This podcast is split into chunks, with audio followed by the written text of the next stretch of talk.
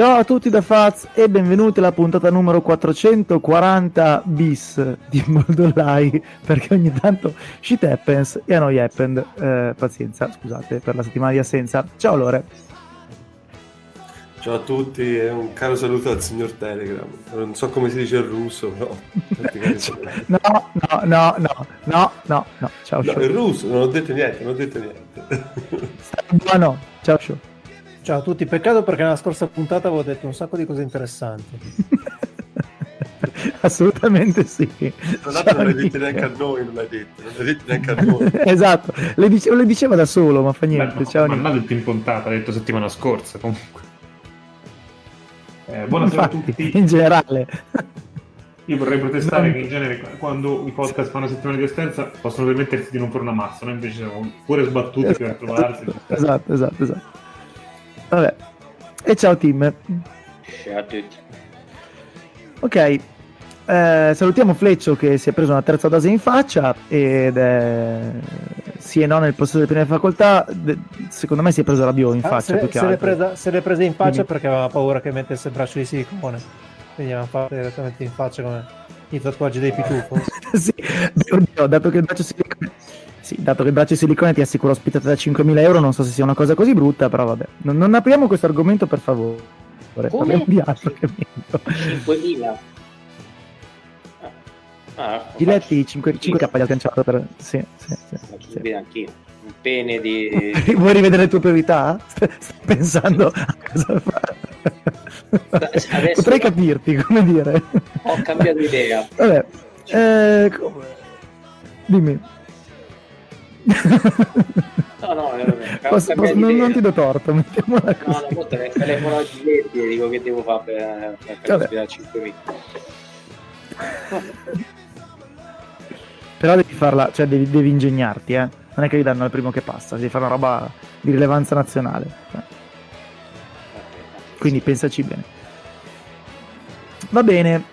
Ehm, allora, questa settimana sì, parlerei un'altra volta. Se no, voi non avete sentito. Dei Cleveland Cavaliers. Eh, nel senso che eh, adesso mh, iniziano a girare alcune previsioni, tra l'altro fatte da persone che hanno dei modelli che spesso si, rile- si rivelano molto azzeccati, quindi poi siete liberissimi di dire ma no ma che cazzo dice quello là, poi in quel caso parla il modello, quindi ce la si prende con chi ha realizzato il modello, non con i risultati che dà il modello, però ripeto sono modelli che molto spesso ci prendono, quindi mh, va- vanno se non altro tenuti con un po' di attenzione, sono modelli secondo cui i Cavs sono eh, favoriti per ottenere il fattore campo, ad esempio, al primo turno a est, quindi hanno una buonissima possibilità di entrare nella top 6 e anche di essere nella top 4. E alcuni che addirittura si sbilanciano nel considerare i Cavs come una possibile numero uno. eh, poi, vabbè, ovviamente, diciamo che la profondità non è esattamente il punto forte di quel roster, però, però, per adesso dico solo però. Eh, I Cavs in questo momento sono quinti nella Eastern Conference con un record 16-12 che era assolutamente impronosticabile anche per chi, e forse ne avevamo parlato in, eh, in sede di, di- di preview, mh, eh, sosteneva che non potessero andare male. Noi, tra l'altro, non eravamo tra questi, credo. Perché sarebbe stata una roba storica avere i Cavs per il quarto o quinto anno, non mi ricordo, consecutivo in zona 30 vittorie o meno. Quindi era praticamente automatico un rimbalzo in su. Altro che rimbalzo, quindi adesso andiamo a vedere come e perché. Questa cosa sta succedendo nonostante l'assenza di Sexton. Qualche maligno potrebbe dire grazie all'assenza di Sexton, ma io mi dissocio perché Sexton comunque faceva parte della squadra che nelle prime partite era assolutamente competitiva. Avevamo guardato, adesso non mi ricordo il record, ma comunque era nei dintorni di qualcosa del genere. Io invece del- sono, il mali- sono il maligno. Adesso mi dirai, adesso mi dirai. Eh, comunque, a parte queste cattiverie, eh, i Cavs sono una squadra eh, che sta eh, assolutamente eh, eh, ribaltando ogni pronostico. È passata dalla fase, come dire, perdiamo a testa alta e sono belle sconfitte contro le corazzate, alla fase aspetta un attimo, questi le partite le vincono.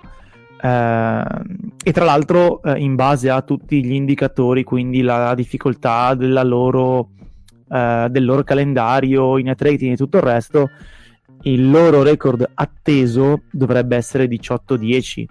che è anche meglio del 16-12 attuale, quindi volendo hanno avuto anche un po' di sfiga che poi magari si riequilibrerà nel corso della stagione, però per adesso non è una squadra come magari potrebbe essere Washington eh, che sta avendo grandissimi risultati nelle partite punto a punto, ma poi è così così, infatti mh, ha iniziato un pochino di discesa. I Cavs sono una squadra solidissima da tutti i punti di vista, difesa pazzesca e il loro record è assolutamente eh, vero e concreto. Eh, quindi, ovviamente, partendo loro, se vuoi, da Ivan Mobley, poi ci spostiamo su Garland, su Rubio, su Kevin Love, su chi vi pare, vediamo un po' il come e il perché di questa cosa che merita assolutamente la nostra prima pagina, che non conta un cazzo, però intanto ce li mettiamo lo stesso. Per la seconda settimana consecutiva nella nostra prima pagina. Non mi risulta, non mi risulta che sia successo niente settimana scorsa, quindi ok.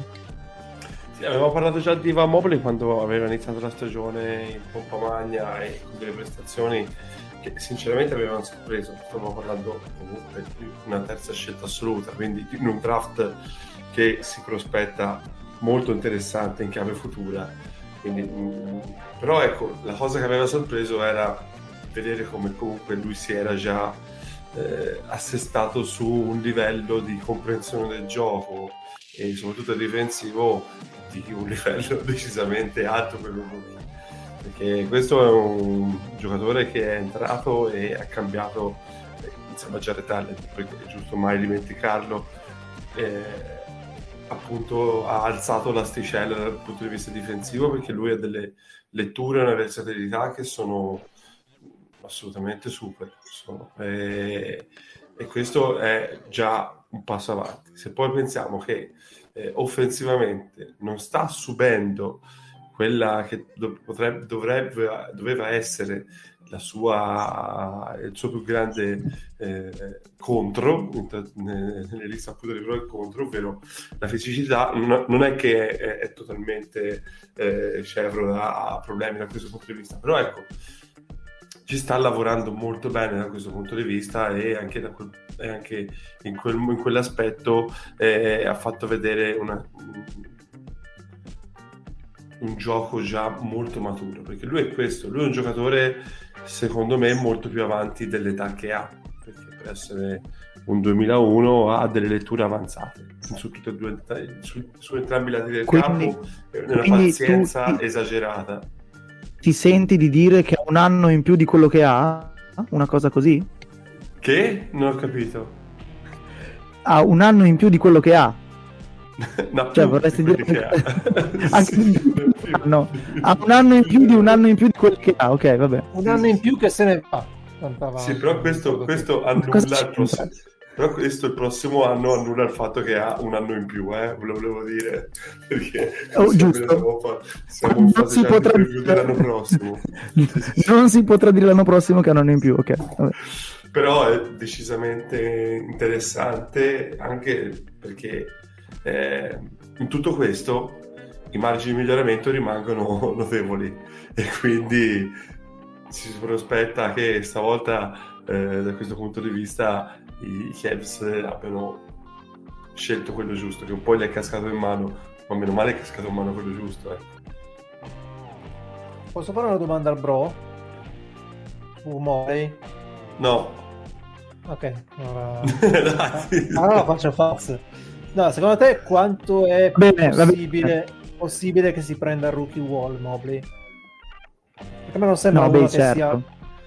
No, vabbè, come lo stanno prendendo in tanti. Le prime due scelte se lo, stanno, se lo sono viste proprio in faccia subito, soprattutto Jalen Green che. Malissimo. Poi di quello ne parleremo, che arriveremo agli Houston Rockets, che non ha interrotto la striscia di vittorie, ma vabbè.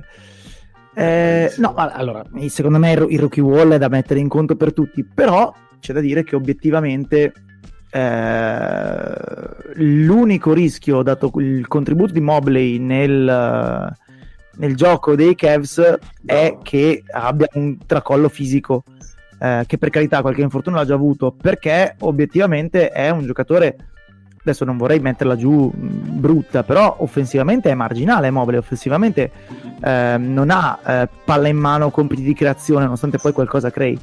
Quindi è anche difficile pensare che possa, che ne so, peggiorare le percentuali perché tira pochissimo, o Esatto. cose di questo tipo. Sicuramente o, o- disimpara a capire il gioco in difesa, ecco, cioè il rookie wall non lo prendi se disimpari a capire il gioco, lo prendi perché non, non stai più sulle gambe o perché eh, hai del, diciamo, una curva di crescita particolare. Nel suo caso potrebbe succedere però un- per questioni fisiche, altrimenti la vedo dura. Oppure, oppure situazioni di volume di gioco, appunto offensivo, volume di situazioni Eh. in cui l'avversario inizia a prenderti le misure meglio, ancora meglio. Questo non mi sembra propriamente il caso, anzi, eh, eh, noi abbiamo visto eh, la metà di novembre dei Cavs è stata, è stata una cosa che hanno subito tantissimo la sua assenza.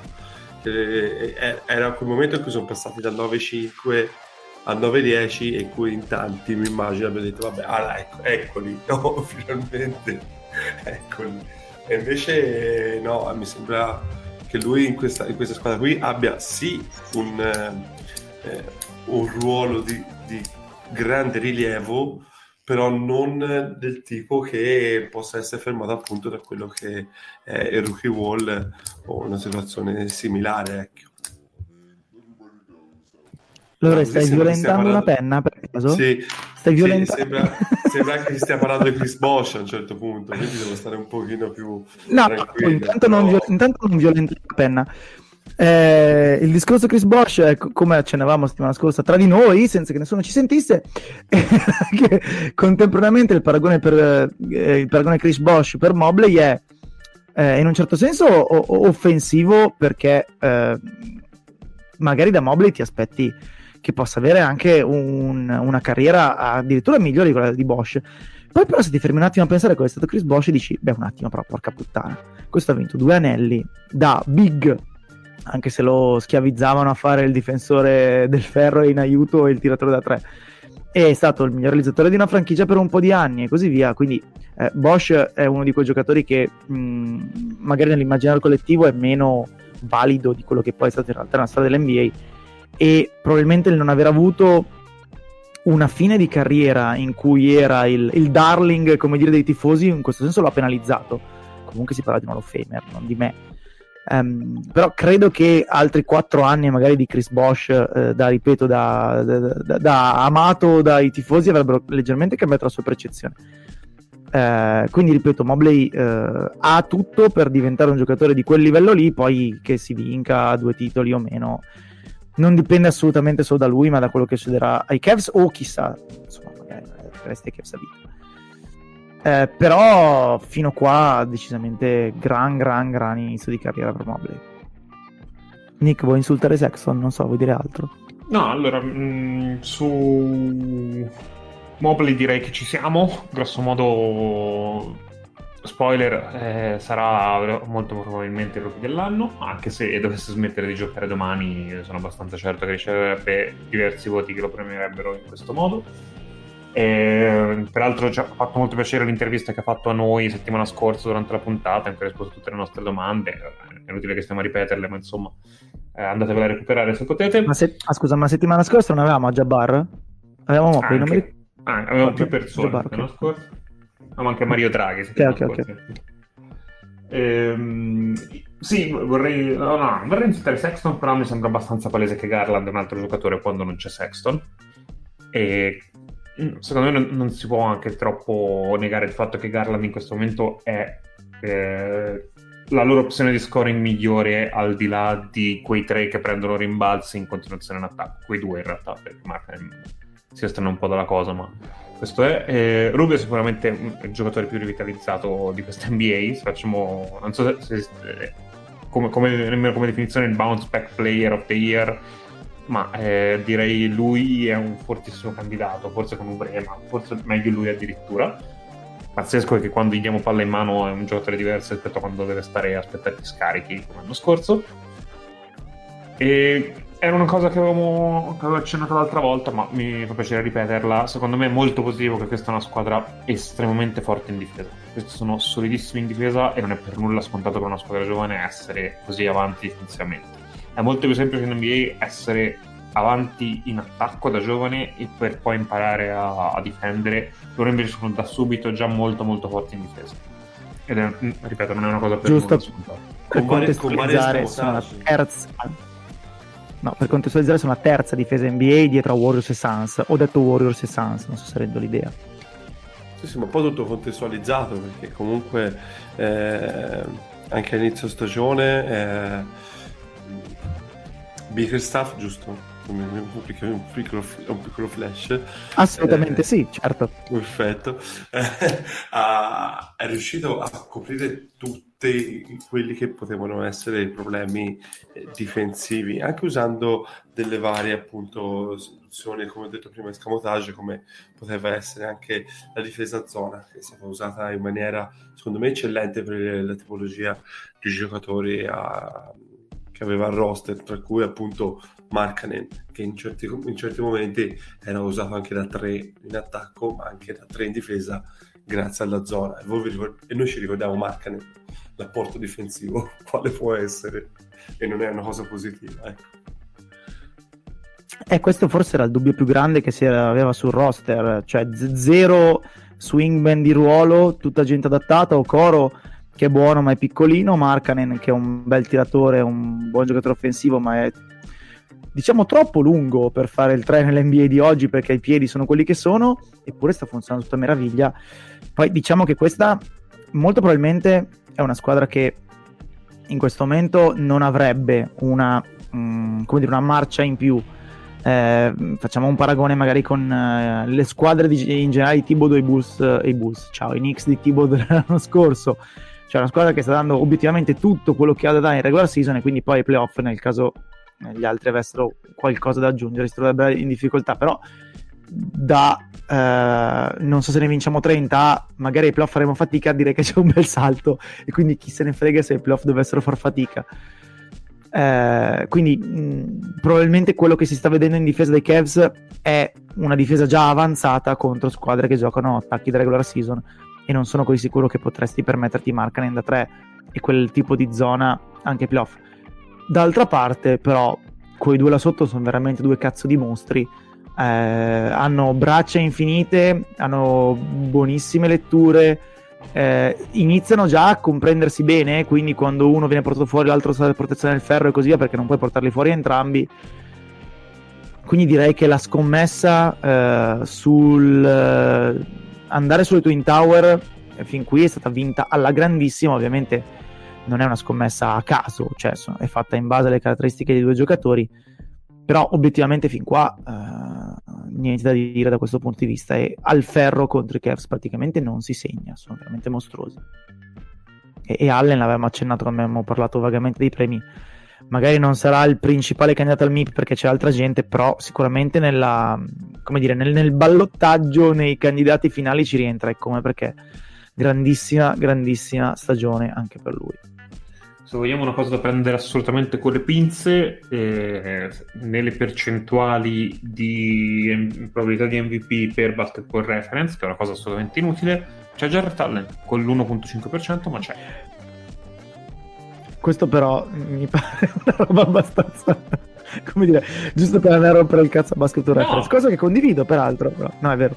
No, mm, però, insomma, è una lista di Ah, 8-10 spieghiamo, persone. spieghiamo, ah, spieghiamo come funziona. Basket Reference si basa sullo storico eh, delle vittorie degli MVP precedenti, quindi valuta, ok, di norma chi ha vinto l'MVP aveva queste statistiche qua, in queste squadre qua, eccetera, eccetera.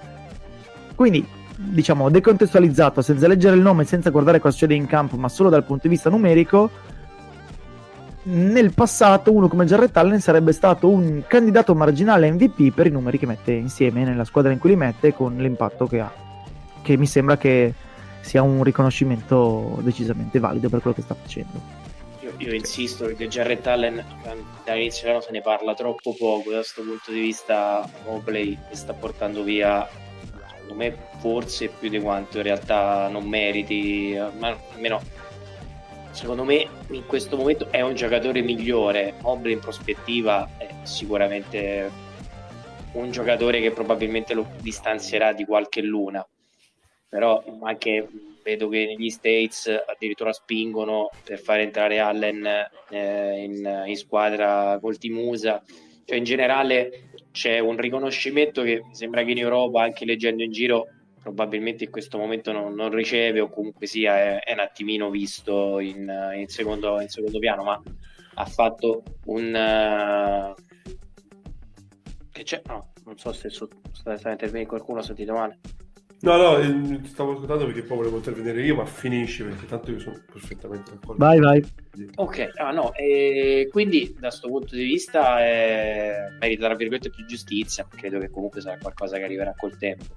E poi per il resto resta una squadra abbastanza curiosa con delle dinamiche sì, da Twin Tower come diceva Faz però anche da un punto di vista tecnico è una squadra che non sembra eh, molto interessata a, a, un certo tipo di sviluppo, cioè ruotano in 7, ruotano in 8, in questo momento della stagione ruotano tutti tra i 10 e i 12. È curioso, cioè sono cortissimi, eh, stanno ottimizzando il momentum che stanno vivendo, secondo me fanno anche bene. Eh, mi sembra una versione più talentuosa dei Wizards che avevamo già analizzato, cioè una squadra con cui fisicamente eh, perdi quasi sempre, vai sempre a farti del male quando praticamente ti butti su uh, le Astor Place e compagnia bella.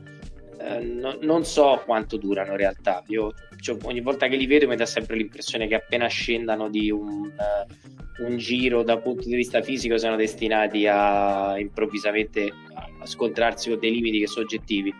Però sono divertenti e quindi bene così.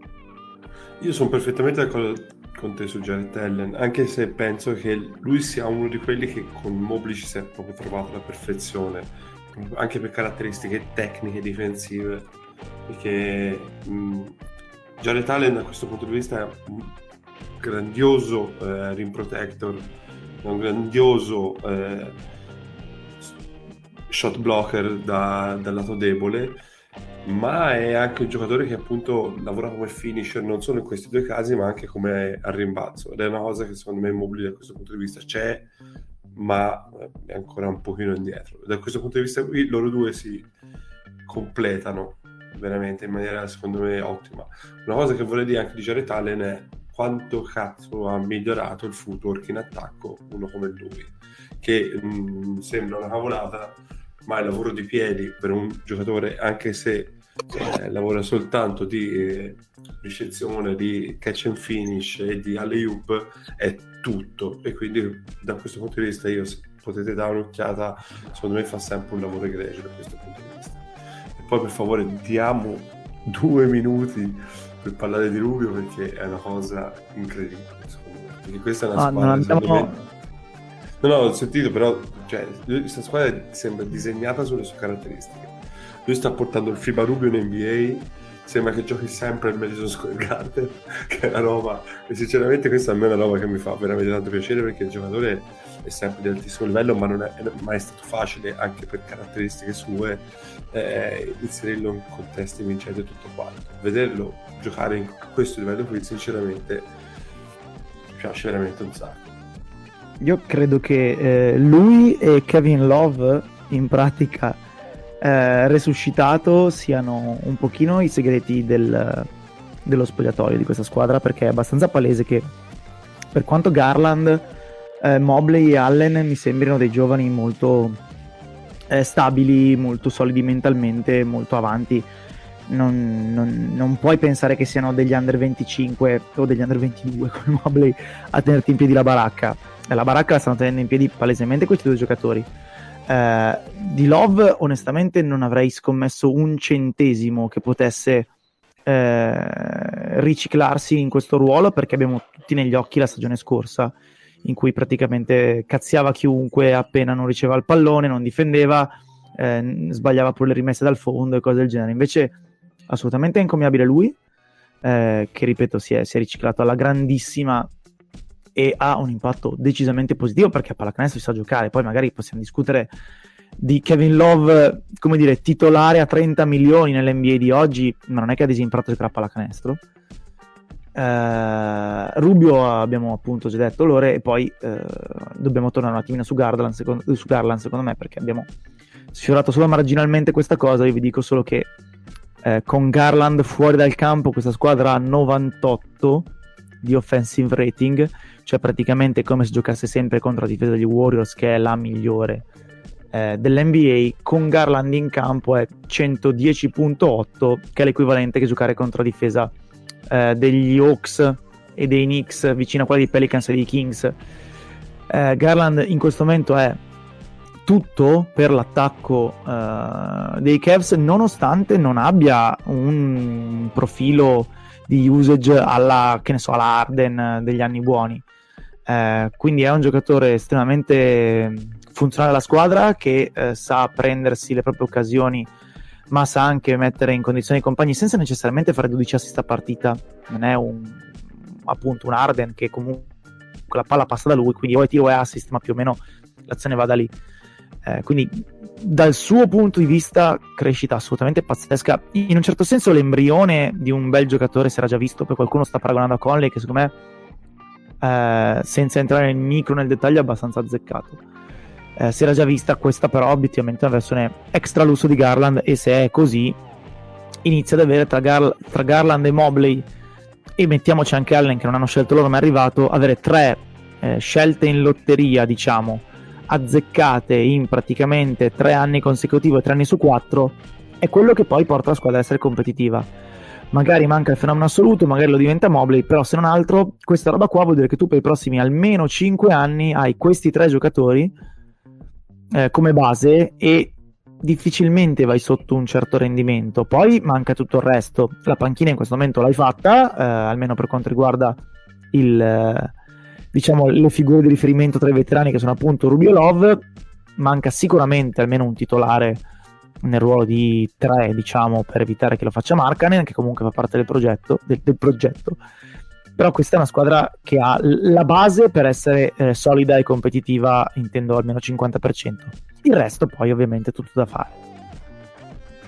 So che siamo in disaccordo su questa cosa, ma io sono dell'idea che a loro manchi ancora il franchise player e diciamo, diciamo il franchise player per fare il salto in avanti, per restare su questo livello per più tempo, eccetera, eccetera. Per quanto per ora è una squadra che funziona, che ha, ha i numeri che ci siamo detti prima, eh, non credo che restando così possano ambire davvero a qualcosa di più di quello che stanno facendo adesso.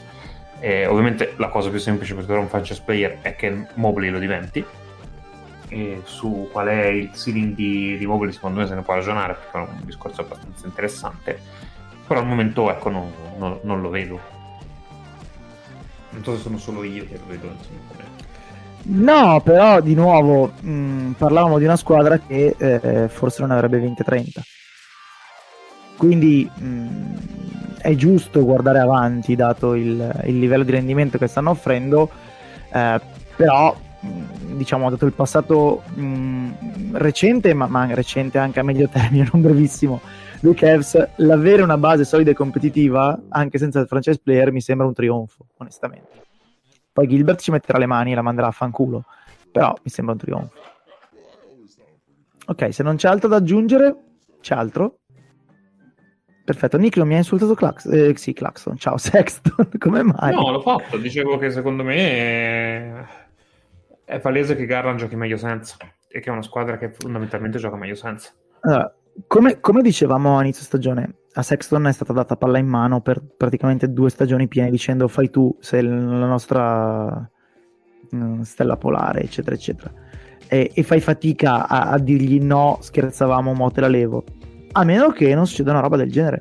Cioè che lui si rompe, la squadra nel frattempo vola, e allora magari al di là delle cifre, eh, riesce a ricavare a Sexton un ruolo che è il suo, che è quello di entro, faccio Jordan Clarkson o chi per lui, segno tutto quello che mi passa per le mani, perché comunque a far canestro Sexton è capace e anche un'efficienza di, diciamo dignitosa.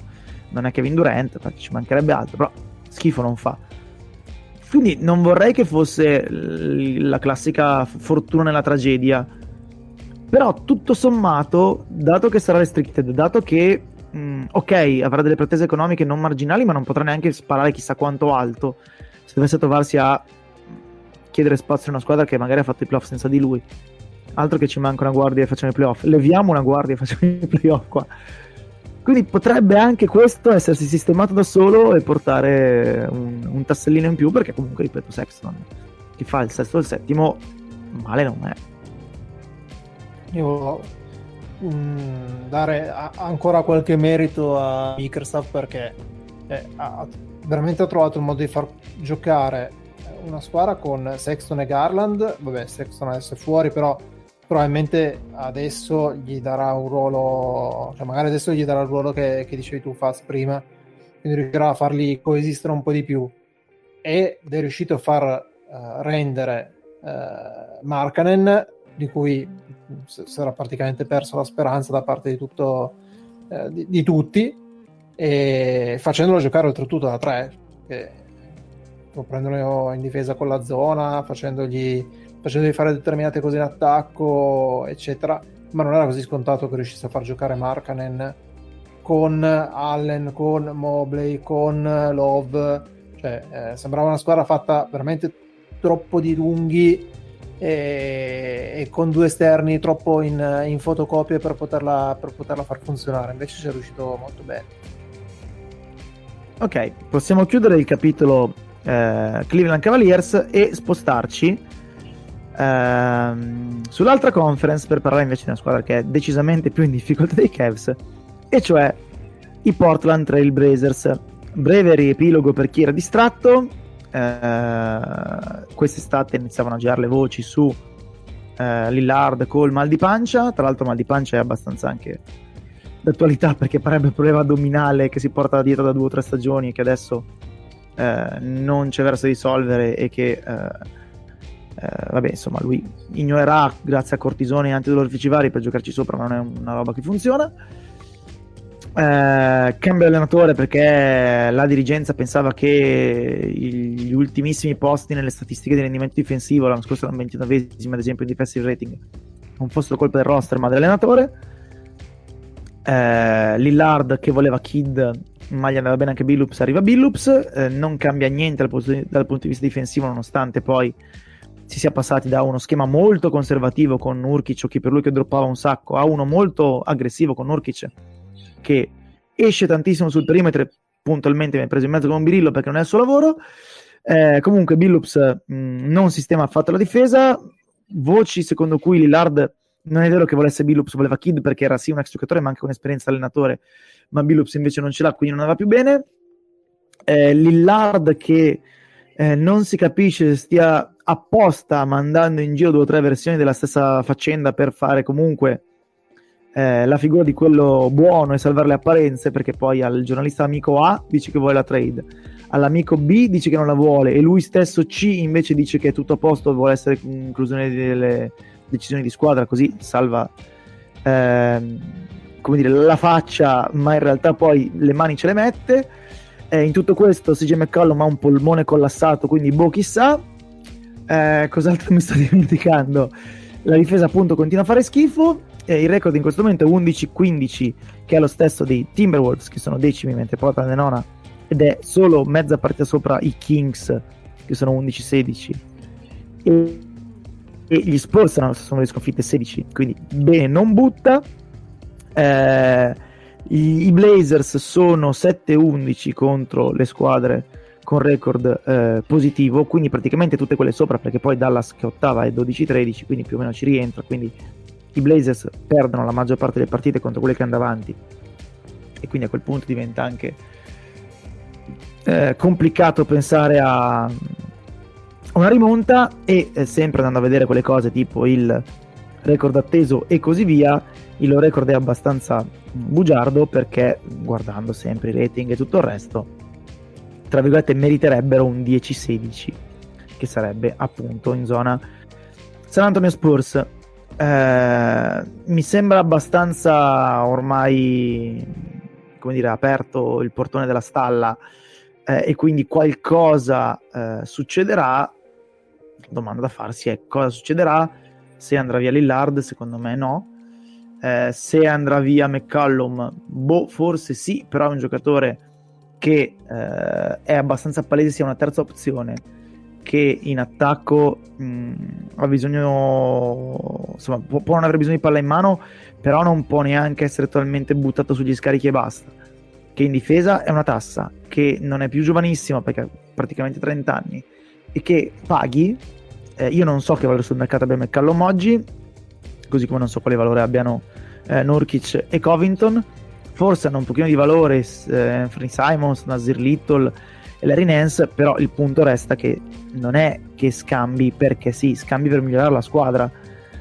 Eh, e se scambi perché sì, eh, rientri nel filone di tutte le squadre che hanno scambiato un loro problema per un problema di un altro ed è sempre finita male questa cosa storicamente nell'NBA. Quindi datemi un pochino il vostro polso sui Blazers, su Lillard e come pensate che vada a finire questa cosa. Posso fare una rapidissima premessa? Perché no? Hanno rotto il cazzo. Questo è indiscutibile. indiscutibile. Sinceramente non, non, ne posso veramente più di eh, Lillard gli sta bene questo, Lillard vuole quest'altro, Lillard non ha detto che gli stava bene questo, Lillard ha cambiato idea rispetto a prima, Lillard se ne vuole andare, Lillard non se ne vuole andare, Lillard vuole qualcuno, Lillard non ha richiesto qualcuno. Avete torniamo, torniamo, torniamo anche indietro, Lillard è offeso perché non lo convocano, Lillard non viene riconosciuto, Lillard qual è la...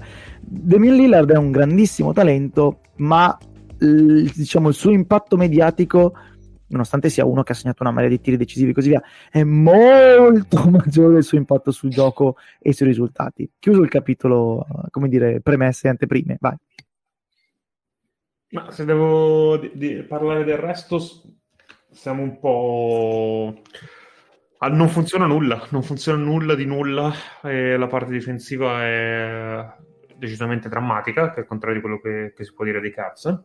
Uh, tra l'altro giocano in un modo difensivamente che non ha molto senso per roster che hanno, perché sono estremamente aggressivi, ehm, portano un, un, sacco di raddoppi, blizzano spesso, ma non hanno il personale per farlo. Il problema è, è che dai, dai, dati che ci sono, tutti i possessi che non li giocano così vanno comunque male, cioè tipo per, per quando fanno difesa con blitz hanno un rating che riporterebbe al trentesimo e quando non lo fanno sarebbero 20, 29esimi, 28esimi, una roba del genere no, no, non funziona nulla a livello difensivo e secondo me sono multipli problemi, cioè è un problema sia di assetto tattico che un problema di personale che un problema di voglia, cioè questa è una squadra che mi sembra palese non gioca bene insieme, non, non ha piacere nello stare insieme e si salva un pochino nelle gare casalinghe perché un po' la foto del pubblico li, li, li, motiva un attimo. Mi sembra una squadra che veramente ha difficoltà a trovare motivazioni per stare insieme per giocare. Poi anche per il fatto perché ogni 4 minuti cambiano idea su cosa vogliono fare della loro stella, del, del loro mercato.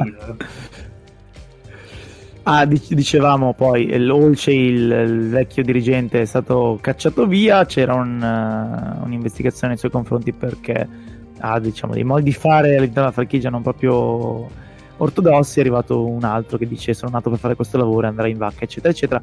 Il, il problema a monte continua a essere secondo me che eh, Norman Powell è 1,91 per quanto abbia delle braccia infinite sia un buon difensore è 1,91 e gli chiedi di marcare sostanzialmente i mostri. McCallum è 1,91 ed è un difensore scarso Lillard è 1,88 ed è un difensore tragico. E torniamo al discorso di prima quindi Lillard con i tiri allo scadere e anche manipolando i media come tipo solo Lebron e pochissimi altri, si è costruita una narrativa a Lillard non si rompe il cazzo per come difende neanche lontanamente quanto si dovrebbe e si dovrebbe invece e come. No, prego, eh, prego, diteci, vai, vai. L'avevo detto, l'avevo accennato pure sui pronostici inizio stagione, insomma, li vedevo malissimo, non avrei immaginato così male, a dire la verità, però insomma Uh, le premesse c'erano tutte secondo me cioè il roster è clamorosamente corto a livello di talento se togli il backcourt titolare il backcourt titolare fondamentalmente quest'anno ha, ha, avuto un sacco di problemi. Adesso al di là dei eh, mal di pancia di, di Lillard che tra l'altro provenendo da Oakland eh, sembra che ci sia qualcosa nella, nell'acqua, come dicevamo, di qualche città, perché insomma ricordo che, sì. anche Peyton, prendendo grandi play che vengono da quelle parti, eh, non hanno fatto in, in carriera diciamo della, della gestione con i media e con le franchigie il loro punto di forza quindi evidentemente prosegue questo tipo di tradizione e, ma al di là di questo aspetto folcloristico eh, effettivamente al di là del discorso centimetrico una squadra che secondo me era improponibile già inizio stagione e eh, quei punti di forza che avevamo accennato sono evaporati eh, un po' perché Lillard ha cominciato la stagione non da mostro ma uh, con qualche problema secondo me eh, fisico o, o, magari era solo uno slump però come generale male. E McCollum gli è collassato un polmone è ovvio che fondamentalmente è come puntare tutto su una trazione posteriore e vanno solo quelle davanti di gomme quindi eh, è improponibile cioè sono delle partite in cui fanno veramente fatica. In più poteva essere il momento di eh, Anferni Simons che aveva fatto delle discrete partite prima non tanto per prendere il testimone loro due ma almeno per, per, dimostrare che magari hanno anche qualche giovane di valore che dietro potrebbe dire la sua e si è rotto anche lui. Quindi diciamo che sono anche sfortunati oltre che gestiti in, in modo discutibile e questo mi sembra che, st- che strano che siano sfortunati non è mai successo a Portland. Questo in effetti questo prosegue eh, è molto paperino da questo punto di vista e purtroppo prosegue questa tradizione. Eh, però è in questo caso più che sfiga epocale come hanno avuto già in passato giustamente sottolineava Show sembrano più sfighe dovute a normale usura di, di esterni che cavalcato in modo esagerato e con la mancanza di visione negli ultimi due o tre anni dove effettivamente i lunghi non, non li hanno azzeccati, non li hanno presi e la trade dell'anno scorso insomma che sembrava un disastro dal principio probabilmente l'hanno in qualche modo salvata quando sembrava che Stotz fosse già spacciato, spacciato, spacciato come avevamo già più o meno come l'NBA più o meno presumeo, poi hanno avuto uno scatto d'orgoglio l'anno scorso che probabilmente ha prolungato l'agonia eh, che vediamo quest'anno. Non mi sono destinati, a meno che succeda qualcosa di particolare, a scendere a piombo perché l'assenza del McCollum secondo me peserà parecchio. Eh, però sinceramente mi dispiace perché è una squadra che se due o tre cose non vanno per il verso giusto e qui c'è il rischio, secondo me è clamorosamente a rischio di locazione le cose vanno molto assurde. Ecco, una delle Però... cose che magari non si è detta è che loro stanno avendo dei grossissimi problemi a portare gente al palazzetto.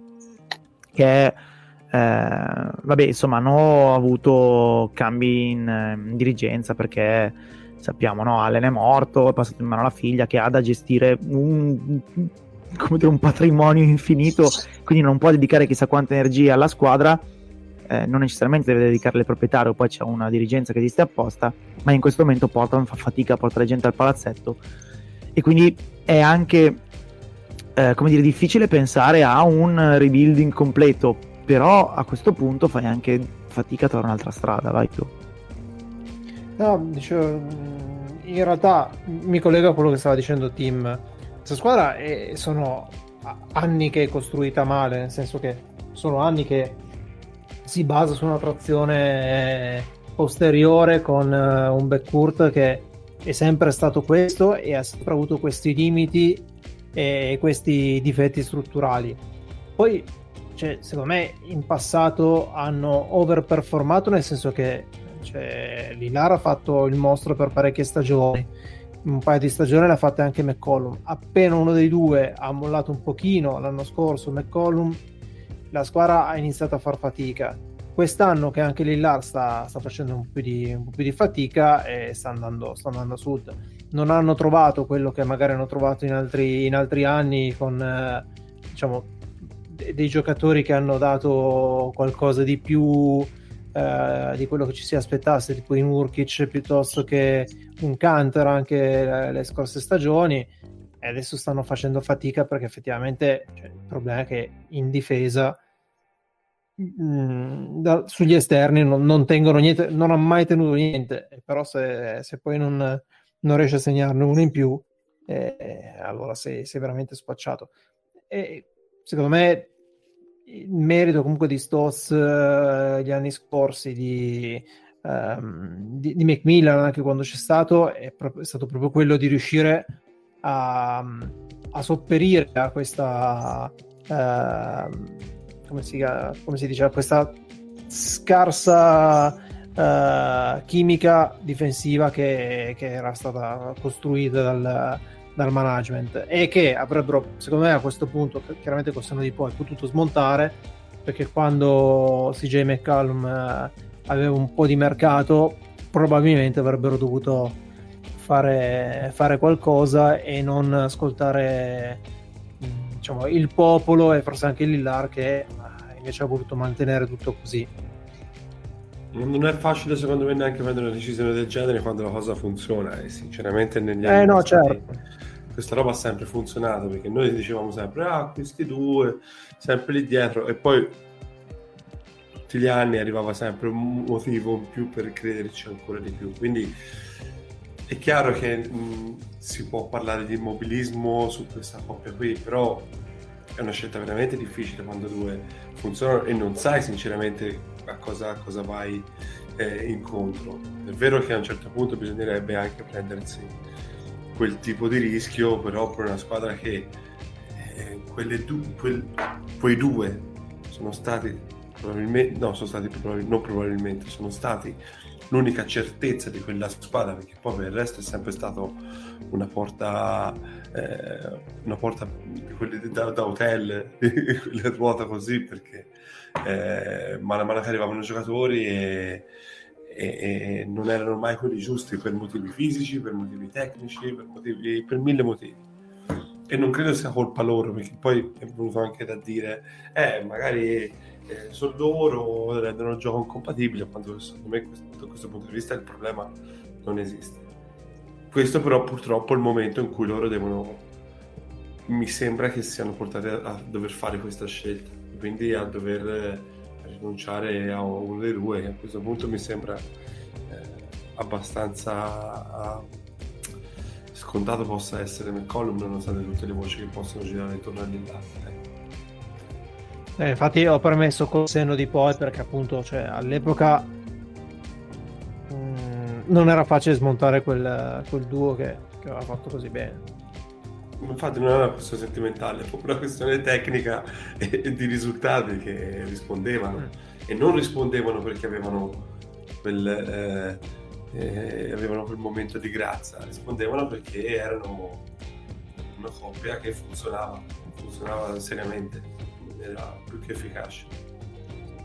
Ok, ipotizziamo che Portland eh, vada sul mercato e metta a disposizione eh, di chi li volesse i propri talenti. Eh, prima c'è un piccolo dettaglio, che in pratica i Blazers non possono cedere una prima scelta, perché la loro prima scelta 2022 è eh, dire, promessa ai Chicago Bulls però è protetta 1.14 nel 22, nel 23, nel 24, nel 25, nel 26, nel 27 e nel 28. Che significa ovviamente che Portland ne cederà una sola di queste, eh, però finché non sai qual è non la puoi scambiare. Quindi in questo momento Portland non può scambiare sostanzialmente una prima scelta.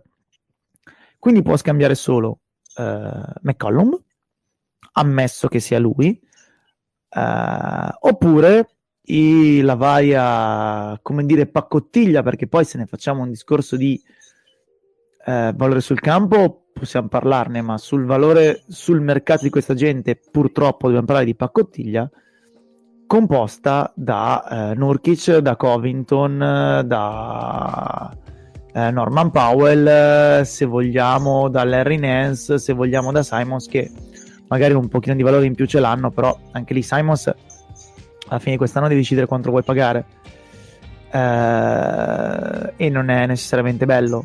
Nurkic l'anno prossimo ha quattro spicci non garantiti quindi comunque in scadenza quindi ok Portland può anche decidere di prendersi un contratto un po' più lungo e usare Nurkic per scaricare però comunque vuol dire che ti pigli un altro giocatore con un contratto antipatico che qualcun altro non vuole eh, ipotizz- magari può arrivare un, che ne so, un Christian Wood, una roba del genere, ma a tutti gli effetti cosa cambia questa squadra avere Wood al posto di Nurkic?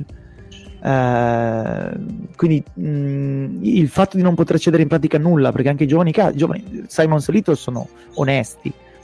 ma basta. Cioè, nessuno dice cazzo devo mettere le mani su Anthony Simons. Quindi c- cosa fai da qua? Dove vai? Cosa prendi? L'unica è vendere bene, cioè il bene di Dard e McCollum fa praticamente un mashup, però come avevamo detto certamente la franchigia in questo momento non, non gode di molta salute dal punto di vista proprio di, di seguito e di interesse, però se non rischi, rischi tra virgolette una morte tecnica lunga, un'agonia. Eh, time, time, sei seduto comodo? Sì, perché? Che è successo? No, perché Lillard alla fine di questa stagione potrebbe chiedere un'estensione del, del suo Supermax che vale tipo 110 milioni in due anni. Eh, io, io, potrei anche candidarmi, anzi no, non posso perché ci sono i miei età Presidente della Repubblica al posto di Mattarella, ma questo non significa che succederà. No, non posso perché ci sono i miei età, quindi non posso candidarmi. E, no, ehm, no, vabbè, fa, fa, abbastanza sorridere nel senso che in questo momento è, è palese che devono fare una scelta. Purtroppo il Supermax a questo punto di vista, ma adesso al di là dei vari tri- triggeraggi, eh, eh, sembra che sia diventato molto simile al contratto di, di Garnett eh, di anni fa, cioè nel senso non è molto distante dalla situazione di devo dare questo contratto o rischio la rilocazione, allora glielo do. E siamo tornati praticamente volontariamente alla situazione di Garnett e quindi che è molto eh, interessante. Sì.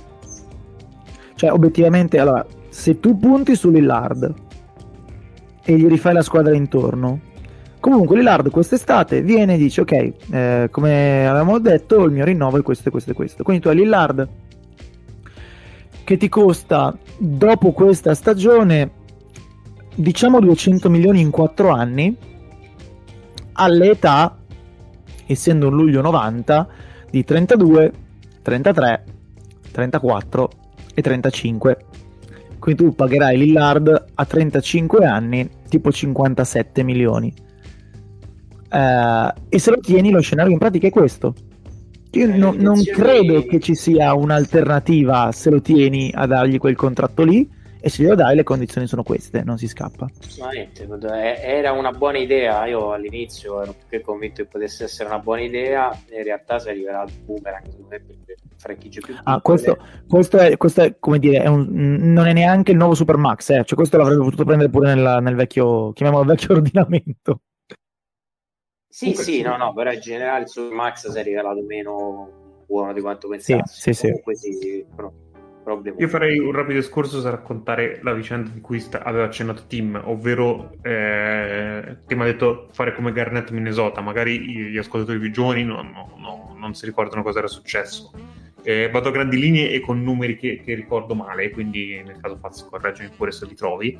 Eh, diciamo nel Minnesota la situazione era un attimo nel panico perché tutto si fondava su Garnett e come non poteva e, e Garnett era in scadenza di contratto e era possibile che lui pre- mm, arrivasse a prendere una roba si, si vociferava sui 95 milioni che era un contratto oscenamente alto cioè era quasi credo una volta e mezzo più del contratto più alto, cioè andava a guadagnare più di Shaq, più di Kobe, più di chiunque altro nella Lega ed era uno scenario praticamente che bloccava i Timberwolves a fare nulla. Eh, con la città nel panico il presidente disse tranquilli ci parlo io, ci ha parlato lui e Garnett invece di 95 milioni ne ha presi 120. Questo è assoluto il contratto più alto in NBA per diversi anni. Eh, sì, gli diedero tipo 7 anni di contratto di quel tipo lì e, e però al terzo anno venne ceduto ai Celtics. Esatto. Cioè così per dire, ecco, giusto per fare... No, no, giustissimo il, il fare contesto, perché noi magari diamo per scontate certe robe. Comunque diciamo che era un, una situazione in cui la squadra comunque era in una situazione appunto lose-lose perché ok tieni Garnett ma comunque lo paghi uno sproposito e rischi di non poterlo circondare del talento che merita, l'alternativa è perderlo e quindi comunque sei abbastanza nella merda come sono, ripeto, i, i, Blazers adesso. La differenza è che allora Garnett aveva tipo 27 anni, eh, ora eh, Lillard ne ha già 31. Non solo, e poi il, sempre diciamo, per fare contesto, uh, i, eh, i, migliori giocatori dell'epoca, io secondo me era ancora più giovane dei 27, forse dico una bestialità, me lo ricordo un po' più giovane. Io ricordo per esempio, uh, correggimi se sbaglio, che ad esempio uh, Steph Marbury, che era inconte- assolutamente in modo incontestato la seconda stella della squadra e considerato cioè, il duo del futuro, appena preso quei soldi ovviamente perse la testa perché lui non poteva accettare che eh, il compagno prendesse quella cifra lì e, se ne andò, e praticamente pretese la cessione. No, diciamo che è un, una specie di preview di quello che poi fece Sean Kemp anzi no una, una, un'imitazione. Esatto un'imitazione sì assolutamente eh, sì però sì c'è anche quel problema lì cioè puoi dar fastidio tra virgolette anche alla seconda e alla terza stella se effettivamente guadagni certi cifre Avete una, un, come dire, una fanta trade in mente che possa in qualche modo dare una, una botta nella direzione giusta ai Blazers e che non contempli però il rebuilding? Cioè, tenendo Lillard, vedete in qualche modo la possibilità che si raddrizzi qualcosa? O più sì, che altro, cosa, cer- cosa, cerchereste di fare? Prendo Simmons, se però si prendono McCollum al di là del polmone e cose se, perché tanto Lillard me lo devo tenere e quindi magari lo affianco a un difensore che magari da quel punto di vista potrebbe essere buono. Sempre premesso che comunque sia se Simmons secondo me non gli chiedi di fare praticamente finale di conference a ovest anche può essere da non c'è altra soluzione secondo me perché secondo me riescono a prendere per il collo i Sixers a un certo punto a stagione vorrei essere un attimo più, ancora più caustico. Eh, secondo me in questo momento il loro miglior asset che non si chiama Lillard non è McCollum, probabilmente è Larry Nance Jr. Eh, potrebbe essere potrebbe, però se lo rimetti in piedi McCollum considerando sempre il contesto di quello dei Six potrebbe essere buono certo, certo no, potenziale c'è chi si prende McCollum ora? e i Sixers eh... Non lo so, cioè McCollum è vecchio fracico, eh. non è eh, secondo, me, secondo me è proprio Marshall McCollum. È un po' il eh, rischio c'è. È, è, è, peggio di me. Vabbè, adesso non ti allargare. Eh, però, cioè, cioè, i Sixers prima o poi si rendono conto che fischiano di finire al 50% quest'anno e a, e a Est premono un altro paio di squadre. Ci sarà una panic move a un certo punto, io ne sono più che convinto. Ah, tra l'altro la scelta di cui sopra eh, i Blazers l'hanno ceduta apposta per Lance, quella a Chicago con 8.000 anni di protezione.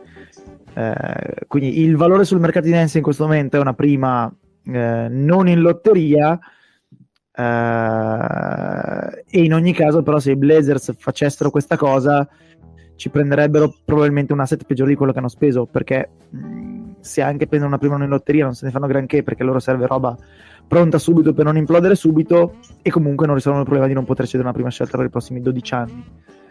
Quindi la trade per Ness di per sé non mi dispiaceva, ma a posteriori è un disastro. E, e non perché Ness sta giocando male, cioè non è lì il punto. Va bene, dopo questo momento di grande sollievo per i tifosi dei Blazers, che saranno felicissimi di ascoltarci, io eh, ascoltando anche in giro delle cose, stavo facendo una, una piccola riflessione. Eh, diciamo che in questo momento, mh, mm, se eh, gli Warriors continuano su questo ritmo da adesso sono tipo proiettati a 50 65 metti anche che ne vinca 60 vittorie e Steph non fa schifo diciamo che l'MVP ha preso una direzione l'alternativa più credibile è Kevin Durant eh, a parte il fatto che questi due hanno giocato insieme non mi sembra questa la notizia in questo momento eh, la, la, cosa che è abbastanza come dire, significativa è che Kevin Durant ha eh, 33 anni, eh, compiuti a settembre, eh, e eh, Stephen Curry ne ha 33 compiuti a marzo, quindi momen- nel momento in cui si assegnerà l'MVP ne avrà già 34. Eh, gli ultimi, anzi gli ultimi, gli unici MVP nell'era moderna dell'NBA assegnati a giocatori più anziani di così sono stati quelli dei fine anni 90, a Karl Malone e Michael Jordan, eh, in un momento in cui l'NBA eh, attraversava una specie di buco generazionale perché le stelle della nuova era o per motivi legati alle squadre in cui giocavano, tipo Shaq, non erano ancora esplose, o stavano ancora altrove, tipo Garnett e Duncan, o va- varie ed eventuali. Uh, io volevo chiedervi se, mh, mm, come dire, avete l'impressione che sia in un certo senso saltata una generazione, quella magari dei Kawhi Leonard, uh, che è la via di mezzo tra uh, questa gente qua che ne ha 33-34 e i Giannis magari, e se siamo um, in una specie di momento di cambio generazionale dovuto anche al fatto però che questi stronzi, cioè Curry e Durant, non dico stiano giocando il miglior basket della loro carriera perché no, però a 33, 30, anzi a 34, 33 anni sono ancora dei fottuti mostri che spostano ad un livello del genere, quindi considerazioni se ne avete in generale su questa cosa qua. Secondo me il fatto che anche in passato si è cercato un po' troppo di voler premiare eh, il nuovo che avanza perché ci sono state delle stagioni in cui eh, sono stati dati i premi di, di, di MVP sicuramente a, a, dei giocatori che lo meritavano, uh, Arden piuttosto che uh, KD stesso, eccetera. Però in età molto giovane, anche Rose uh, quando aveva 21 anni o giù di lì. Uh, e si è un po'. Cioè, non è che si è persa questa, questa generazione di mezzo, per cui adesso uh, sono, non c'è ricambio nazionale per cui de- bisogna pre- premiare un, uh, un ultra trentenne. E che sostanzialmente quelli più giovani, quelli meritevoli sono stati già premiati. E quindi a questo punto ritorni a essere in pari e puoi veramente guardare chi sta facendo la stagione migliore come giocatore. E secondo me cioè, non si esce da questi due in questo momento da KD e da, da, da Curry eh, se magari se Giannis non avesse vinto un MVP perché eh, l'avesse vinto in passato qualche altro MVP Curry piuttosto che, eh, che egli stesso o Kawhi eccetera magari Giannis sarebbe avrebbe qualche chance in più. Però lui l'ha già vinto eh, altri l'hanno già vinto mm, altri non sono ancora pronti perché Doncic eh, non è ancora pronto secondo me per fare l'MVP in questo momento e quindi cioè, sulla mia stanno loro due. Ma eh, io la, la mia adesso sì sì abbiamo perso solo 5, 5 decimi l'abbiamo sentito e qui c'è una visione abbastanza caustica della cosa nel senso che un po' riagganciandomi a quello che dice Show secondo me abbiamo perso troppo tempo al oh mamma so, Evil Team che conoscete che veramente c'è stato un pompaggio eccessivo di diversi giocatori e poi il tempo più me ne è stato galantuomo da un certo punto di vista. Eh, in seconda battuta, eh, probabilmente i giocatori di, di eh, contorno, tra virgolette, di trade union tra i vecchi e i nuovi, come dice giustamente Faz, sicuramente Kawhi Leonard, che sia sano o non sano, eh, mi dice delle cose importanti. In primis, che quelli che hanno una scolarizzazione più alta degli altri ancora spiegano la pallacanestro a, a comunque è stata la generazione successiva che nel bene o nel male è quella degli one and done non c'è niente da fare. E... sì, giocatori che hanno accumulato anche statistiche tra virgolette che sono saliti ma poi a cui alla fine della fiera eh, ancora mh, mm, sono lontani da Chris Paul tra virgolette per certi versi. Altro estremamente scolarizzato eh, a me dà l'impressione che sia una generazione che ha perso qualcosa proprio a livello di intangibles eh, e che deve in qualche modo ancora recuperare. Stesso Leonard non era sco- molto scolarizzato quando è entrato in NBA, ma si è fatto accademia a Spurzello con Duncan, Ginobili e Pop al, al top probabilmente del, uh, del loro momento eh, forse l'unico che ha, è uscito da questo contesto e che si è costruito da solo come Automan, questo è purtroppo un riferimento per gli anziani, è eh, Giannis, eh, però Giannis ha uno chassis fisico che probabilmente è vicino all'irripetibile. Non so voi come la vedete, ma io credo che sia proprio un problema di scolarizzazione. Però Automan è tanto per anziani, eh? c'è un riferimento sì, sì, per sì. i tanto anziani Automan. Cioè. Però c'è, c'è, c'è, su Prime lo trovate. Va bene.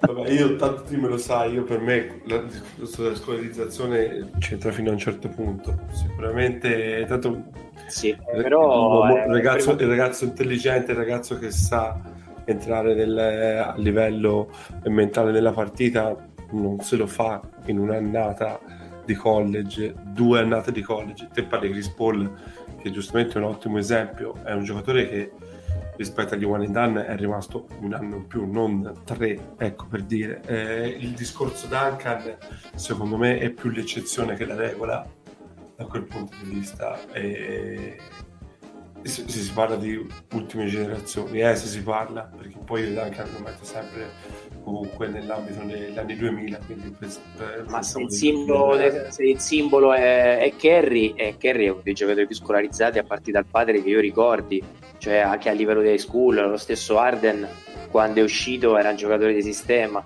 Cioè, nel senso non, non è uno sminuire quello che c'è adesso, perché eh, come ho fatto anche su qualche articolo che mi era capitato, cioè chi non rimpiange il vecchio secondo me non ha cuore eh, e chi tra virgolette non guarda avanti non ha cervello. È ovvio che le sono cambiate e bisogna contestualizzare quello che c'è.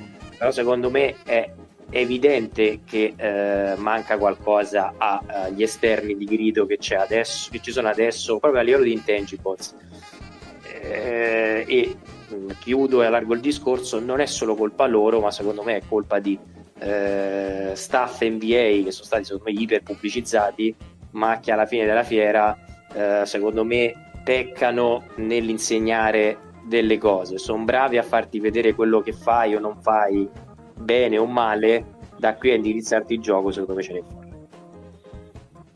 io credo che sono abbastanza... No, no, ma infatti, infatti, se ne parla con noi due che ne, la pensano in maniera totalmente opposta, perché io sinceramente vedo fare delle cose a certi giocatori ora a livello tecnico che sinceramente sono Fammi esempio. livello perfettamente... Ma potrei prenderti chiunque, di qualunque roster. Rispetto, se te vai a prendere il giocatore di ora eh, che fa eh, un giocatore di ore, di rotazione, tutto quanto lo fa meglio del suo contraltare di 10-15 anni fa. Ma è proprio una questione tecnica. È proprio una questione. È il lavoro di piedi, lavoro... Però qui parliamo di top generazionali, forse sono migliorati sì, sì, sì, medi. Sì, sì, ma io ti sto, par- io forse io, il medio. Parlando, io ti sto parlando, no, no, ma io ti sto parlando del medio che è stato più generalizzato nel, nel, met- nel metterlo appunto nell'essere nel medio e poi lo star power secondo me è rimasto più o meno è rimasto il solito e non è, ti ripeto, non è per me una questione di scolarizzazione, è, è una questione secondo me proprio di buco che c'è stato in, eh, in questi ultimi tempi, perché se no di scolarizzazione dovresti andare a prenderti tutti quelli che hanno tenuto su la Lega fino a questo momento, perché quelli non soltanto non facevano il one and done, ma venivano direttamente dal liceo, se è per questo. Però, ripeto, secondo me è proprio una questione appunto di chiamiamolo buco generazionale, buco. Io guardavo un pochino gli ultimi draft che ci sono stati e noi parliamo di Kawhi Leonard che comunque non è una generazione tanto differente da quella di, di Curry che comunque sono usciti a due anni di distanza se non ricordo male. È secondo me una situazione in cui il ricambio inizia a essere se non qualche eccezione, e voi avete detto giustamente di Giannis, una cosa che avviene quando, eh, quando c'è un prime, quando c'è eh, dell'esperienza, quando c'è tutta questa cosa. Una cosa che prima sinceramente arrivava molto prima, ma non tanto per quanto riguarda un livello di scolarizzazione, ma perché quanto il livello generale, secondo me, tendeva un pochino più a livello tecnico, tendeva più verso il basso. Questa, ti ripeto, è la mia personalissima io, visione. Non so io se... su, sul, sul, livello veramente verso il basso non sono per niente d'accordo. E secondo me è molto più semplice giocare adesso col capo aperto piuttosto che col capo chiuso. Però, sicuramente, eh, sicuramente, eh... sicuramente, però anche il capo aperto non è solo vantaggio. Eh. Il capo aperto non è un vantaggio perché poi certi certi vantaggi, certi vantaggi in campo te li devi comunque creare, che siano con o senza palla, queste cose te le devi creare. Non è che è sempre facile, soprattutto quando si parla di campo un pochino più aperto, ma con atleti e con corpi sincero, e, e con eh, atleti e corpi sicuramente più performanti di quelli che erano anni fa. Eh, io sentivo, l- sentivo l'intervista, faccio un esempio proprio off topic completamente, di Berrettini a Kashmir Podcast che parlava di Panatta che non si faceva mai, non aveva mai fatto e ovviamente parlo di ere geologiche eh, differenti, non hai mai fatto preparazione fisica, qui se non c'è preparazione fisica non giochi. E qui eh, il contesto è quello, eh, il, il, livello atletico, fisico è curato al minimo dettaglio, così come quello tecnico. E, è sicuramente più facile giocare negli spazi, fra, siamo d'accordo, perché comunque ti giri e ti rigiri, ma anche negli spazi aperti non è che c'è grandissima facilità, perché comunque la lontananza del tiro non è una roba da sottovalutare. Prendere vantaggio contro un giocatore molto più rapido nello spazio non è assolutamente facile e tutto qua. No, ma poi liberi di pensarlo in maniera differente. Io ti dico soltanto. Sì, però ci tengo solo a sottolineare un aspetto: non era una critica al tecnico di oggi, era semplicemente una eh, contestualizzazione, nel senso che secondo me è relativa, relativamente, ovviamente è più semplice metterli in campo. Ehm, però sì, diciamo che in generale, ma parlando di Star Power, tornando al discorso, poi ovviamente vi lascio la palla, l'impressione è che ci sia qualcosa che manca, dei, dei pezzi che sembravano essere andati a dama e che poi ci siamo un po' persi per strada.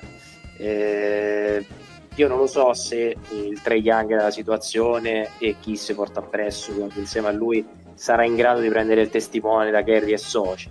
Però è anche vero, e chiudo, che probabilmente un altro LeBron da questo punto di vista non credo, cioè secondo me un Kerry è relativamente replicabile se siamo fortunati.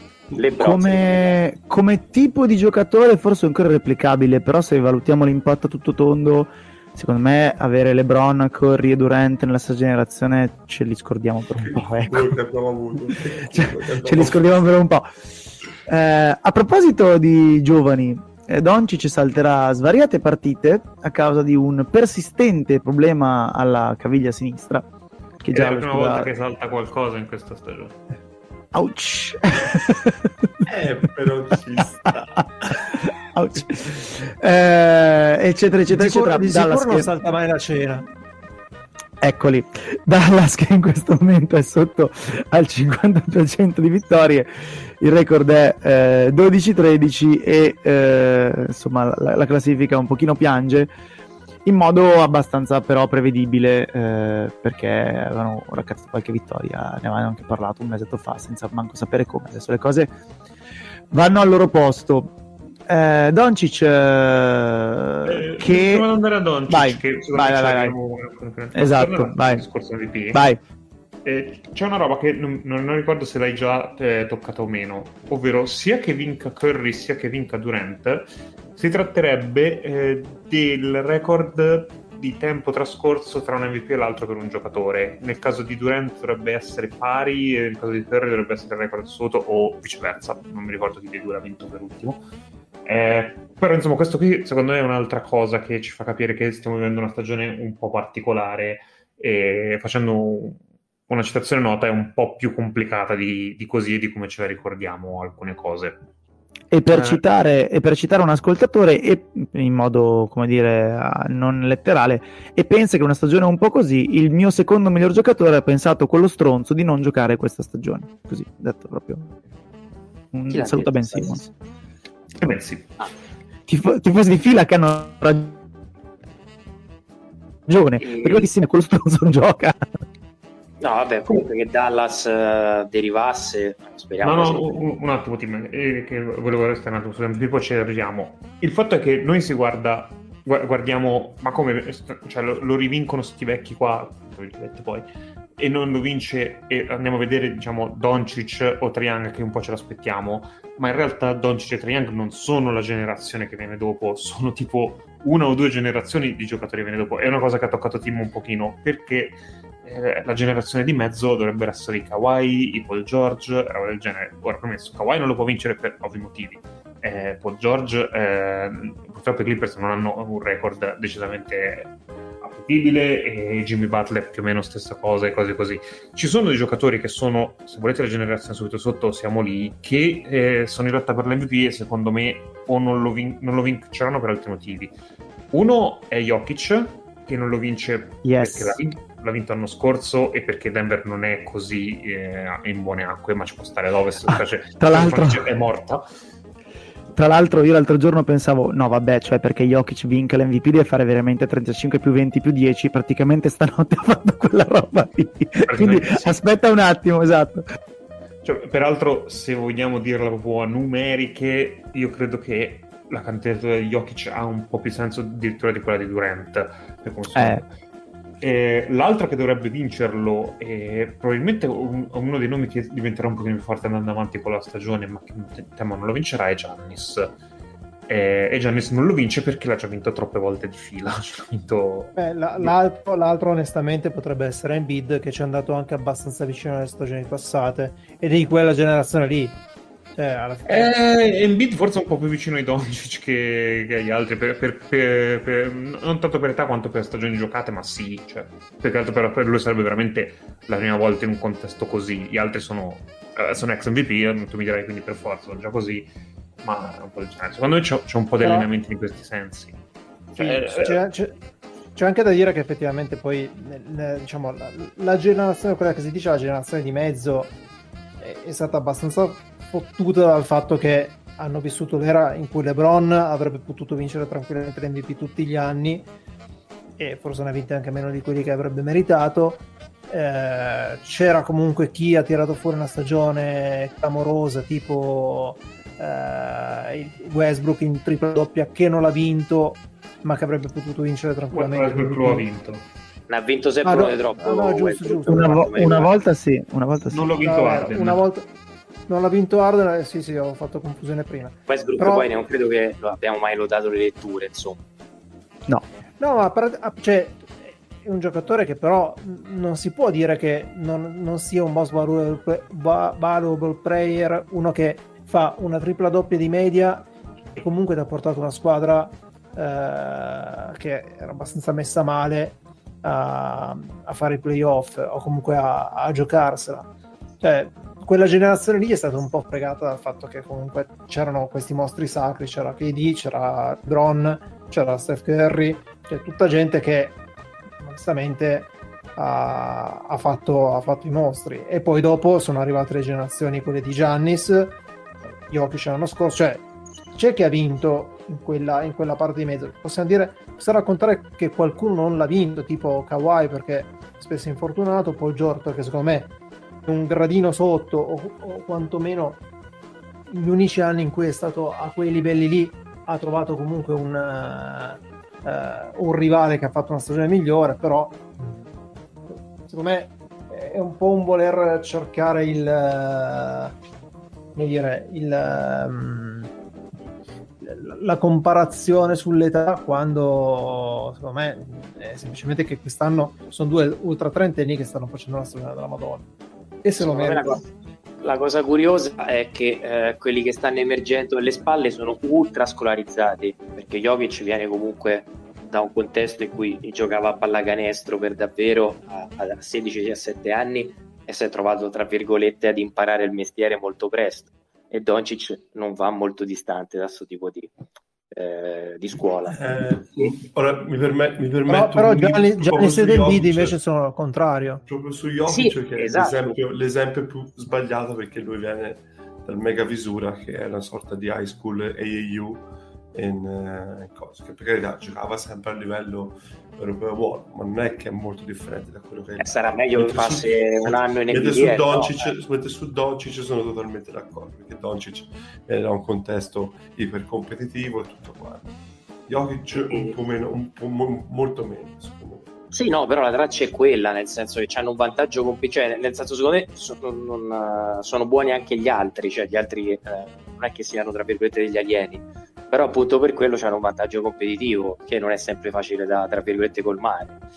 Poi finendo il discorso, io eh, spero che quest'anno emergano altri eh, tra virgolette giocatori in grado di raccogliere un po' il testimone anche per non raccontare sempre dei stessi giocatori però la mia impressione è che almeno quest'anno non ci, distan- non ci distaccheremo dai soldi insomma. Io, se posso dire l'ultima cosa che dicevamo ora, non, non LeBron, LeBron, però qualche cosa di differente quest'anno potrebbe essere che il Cunningham, che gioca una roba, una pallacanestro molto simile a quella di quelli che giocano ad alto livello. Poi che se riescono, no, io qui la rischio, la metto lì, però se c'è qualcuno che eh, tra quelli appena usciti sembra giocare una pallacanestro di altissimo livello, anche se ora sto cercando di inserire nel contesto NBA, secondo me può anche giocare. Temo che manchi un filino di star power lì. Perché non adesso, eh, probabilmente anche poi. Eh, però sono d'accordissimo, il profilo è, è abbastanza chiaro. Insomma. Educato, educato, poco ma sì. Esatto. Eh, torniamo un attimo ad Doncic, eh, che mi sa che è finita la luna di miele, Nick, cosa che ci aspettavamo già da un po' però, perché si è iniziati a... Eh, ma è ciccione, cosa peraltro sacrosanta, non è che ci siamo immaginati Sì, noi. Ma, ma non è che gli anni scorsi fosse mago. però. Esatto, esatto. Però è un po' L'anno finita la luna di miele. baby fat. Eh, esatto. È decisamente finita la luna di miele. Credo che, eh, ad esempio, a Con Embiid... eh, Io non, non- sarei... No, per carità. A Embiid si è rotto il cazzo molto di più e molto prima perché non ha una dieta regolare, non ha un cuoco, eccetera, eccetera. Doncic adesso si inizia. Ah, mi ha fatto abbastanza specie leggere di Jason Kidd che ha cazziato Doncic eh, perché passa il tempo a lamentarsi con gli arbitri e non torna in transizione difensiva. Eh, non perché, mh, come dire, non, non ci stia, perché anzi è abbastanza vergognoso il modo in cui Doncic fa queste cose ma perché in teoria doveva essere un idillio tra Doncic e Kid che invece tra Carlisle il cattivone invece anche Kid eh, dice le cose. Eh, l'infortunio ovviamente è una rogna abbastanza sensibile per Dallas. Non credo comprometta granché le cose perché tanto galleggeranno lì e appunto male che vada scendono a livello Portland eh, malissimo che vada Kings. Quindi probabilmente credo che anzi potrà essere una scusa perché temo che poi comunque Dallas sia una squadra al 50% in questo momento a ovest e eh, perdere, Dal- perdere Doncic li faranno un pochino sotto però ci sarà la scusa che sono sotto senza Doncic e allora un po' di tempo in più per ragionarci però butta Maluccio lì ma ripeto era tutto prevedibile credo. Cioè nessuno qua mh, si aspettava che Dallas andasse tanto meglio di così. La cosa impressionante è che è la terza stagione di fila è calo costante, per quanto poco marcato e secondo me eh, passa sotto traccia, cioè continua a calare anche dal punto di vista statistico. Cioè la, la seconda stagione che ha fatto e che probabilmente eh, dava anche fastidio per quanto era pompato, eh, però se, se andavi un po' sotto a sto tantam, che tanti giocatori lo ricevono di default, secondo me il secondo anno di Doncic è irreale. Il terzo e il quarto e questo è il quarto è decisamente più sotto traccia cioè è sceso anche al 70% dei liberi adesso. Cioè, non, non mi spiego come dalle basi di un secondo anno dove sembrava veramente Mazinga sia diventato comunque un giocatore assolutamente davanti al cui ti togli il cappello e ha un giocatore tra virgolette che delle volte è un po' enigmatico. La cosa impressionante non so se quante partite Dallas voi avete visto quest'anno cioè il giocatore guida quello a cui dà la palla quando effettivamente stanno in crisi spesso e volentieri è Branzo ma abbastanza nettamente. E io mi chiedo ma se è Branzo quello a cui dai la palla il go to guy che è esagerato definirlo così nella squadra di Doncic ovviamente dico, com'è possibile Ma questo secondo me fa parte un pochino dell'idea di Kid di levare palla dalle mani di Doncic, quindi non, non è necessariamente un, un argomento da usare contro Doncic. Eh, però tutto il resto invece mi sembra abbastanza, abbastanza evidente. Ripeto, più che altro è il discorso proprio della copertura mediatica. Quindi siamo tutti consci che questo sarà un Hall of Famer e sarà un giocatore che segna una generazione, poi puoi segnarla vincendo, puoi segnarla semplicemente essendo fortissimo. Eh, adesso deve lui darsi un pochino una regolata perché fin qua ha avuto un, un pass per tutto per eh, i magheggi grossi o piccoli a livello di franchigia e di dirigenza per la condizione fisica, per la difesa, per eh, le sbroccate contro gli arbitri, per tutto il resto. Da qui in poi sta roba è finita, mi sa.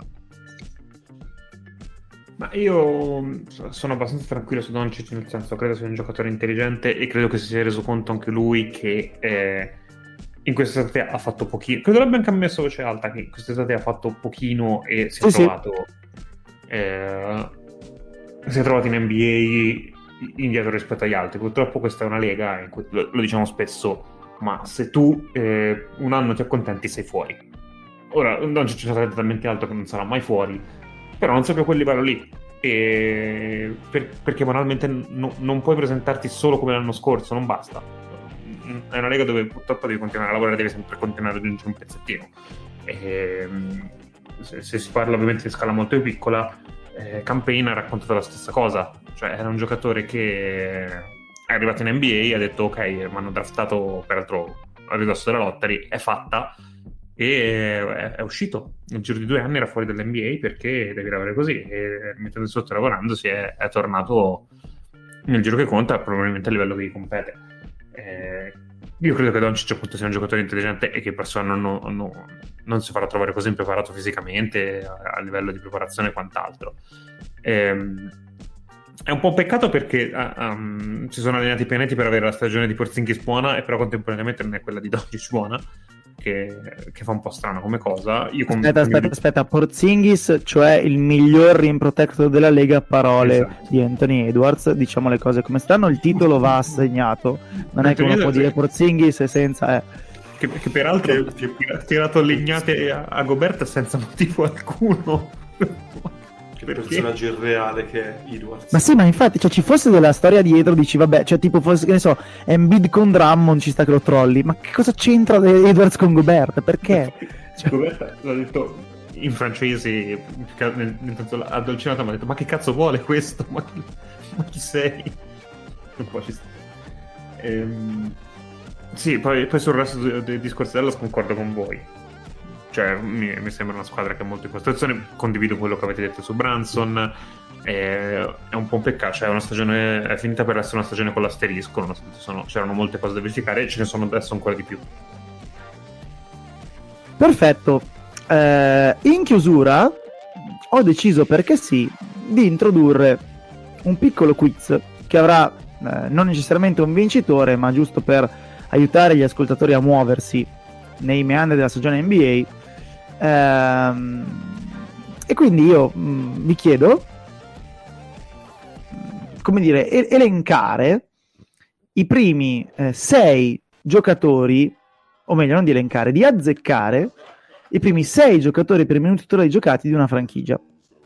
Eh, chi perde è eliminato, gli altri vanno avanti, vediamo chi vince. In caso di pareggio non vince nessuno, un punto per tutti. La squadra che ho scelto questa settimana per il primo turno sono i Denver Nuggets. Quindi, in ordine alfabetico di nome e di battesimo, voi adesso mi dovrete dire uno dei primi sei giocatori di Denver Nuggets per minuti giocati totali in questa stagione. Show, tocca a te. Jokic. Giusto. Team Eh, Campazzo. giusto. Nick. Aaron Gordon. Giusto. Lore. Mm. Montemorris. Giusto. Show tocca di nuovo a te. Ecco, me l'hai fregato. che cazzo, stavo il primo. Eh, Barton. Giusto. Team. Eh, Jeff Green. Ok, li avete azzeccati tutti molto bene. Nell'ordine sono Aaron Gordon, Monte Avevo detto Morris. già Michael Green molto prima. Io molto, molto prima. Nel- nell'or- nell'ordine sono Aaron Gordon, Monte Morris, Will Barton, Jokic quarto, eh, Jeff Green Campazzo è davanti a Michael Green e poi giù a scendere. Vabbè, però io che c'è man- ha Molto bene. mancato qual- qualche partita, giusto? Co- Con Green Sì. ti andava bene perché potevi prenderne due. con Jay Green detto però, ho due. detto Jeff. con, con- con Jay Green ne prendevi due. No, perché mi Eh. sono ricordato che è partito starter qualche partita, quindi dato per scontato di entrarsi. Va bene. Dato che siete stati molto bravi, allora ci spostiamo su una cosa un pochino più complicata e quindi abbiamo eh, no, in questo momento facciamo i primi otto, così abbiamo un margine un pochino più ampio. eh, a partire da Nick per completare il giro degli Houston Rockets. Questa è bastardissima. Vai Nick. Green? Chi è Green? Jalen Green, sì. Jalen Green. Giusto, giusto. Anzi, vi aiuto anche. Quinto. Tocca a me? Sì. Ah, io, vi levo- io vi tolgo subito Jason Tate. Secondo. Show. Ma come secondo? Secondo è, dominan- è dominante. È stata una stagione della Dominante. Madonna, Tate. Una stagione della Madonna. Tate. Nelle- nella serie di quante vittorie erano 7, non mi ricordo nemmeno, è stato pazzesco. Show. Thais, Ci siamo. Ci siamo perché è il settimo. Molto bene. minchia. Team, tocca a te. Eh, mi sa che Christian Wood che è facile non è stato detto, quindi lo prendo. Cristian Wood è il primo, 832 minuti. Nick. Mi, mi gioco il lungo più forte della Lega. Assolutamente sì. Alperen Sengun.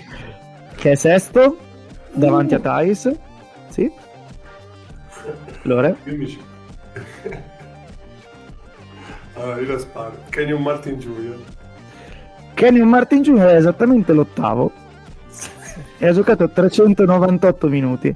Fino a questo momento mi avete detto Wood primo, Tate secondo, Green quinto, Sengun sesto, Thais settimo e Martin ottavo.